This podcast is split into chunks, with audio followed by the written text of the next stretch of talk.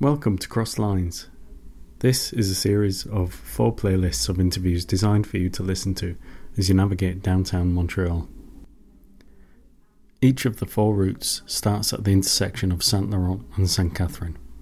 This is Route B.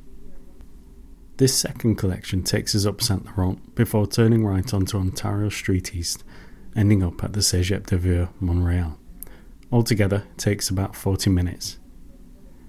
We start by listening to Stefan, a homeless man who talks about the obstacles he has faced since leaving the army. Next, we speak to Jacques, the owner of the Indiana leather store, about his love of cowboy boots. We continue up St. Laurent to chat with Dustin, the manager of the Can-Am Army Surplus store, one of several army surplus stores on the short strip.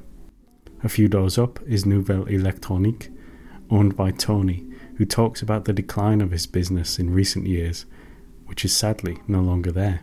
We then visit the Native Friendship Centre and speak with Nina about the role of the centre and how Indigenous communities are perceived and represented in culture. Next, we pop by the clothing store Eva B to talk with Anam about the energy that diversity brings to the city and Saint Laurent in particular, before heading to the Anarchist Bibliothèque a special bookshop and library that supports activists in Montreal. Here, Amani talks about the tense relationship with the police.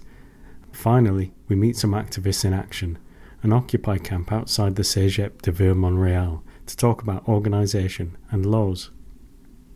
Simon discusses the way the downtown area has changed and the role of gentrification in the city.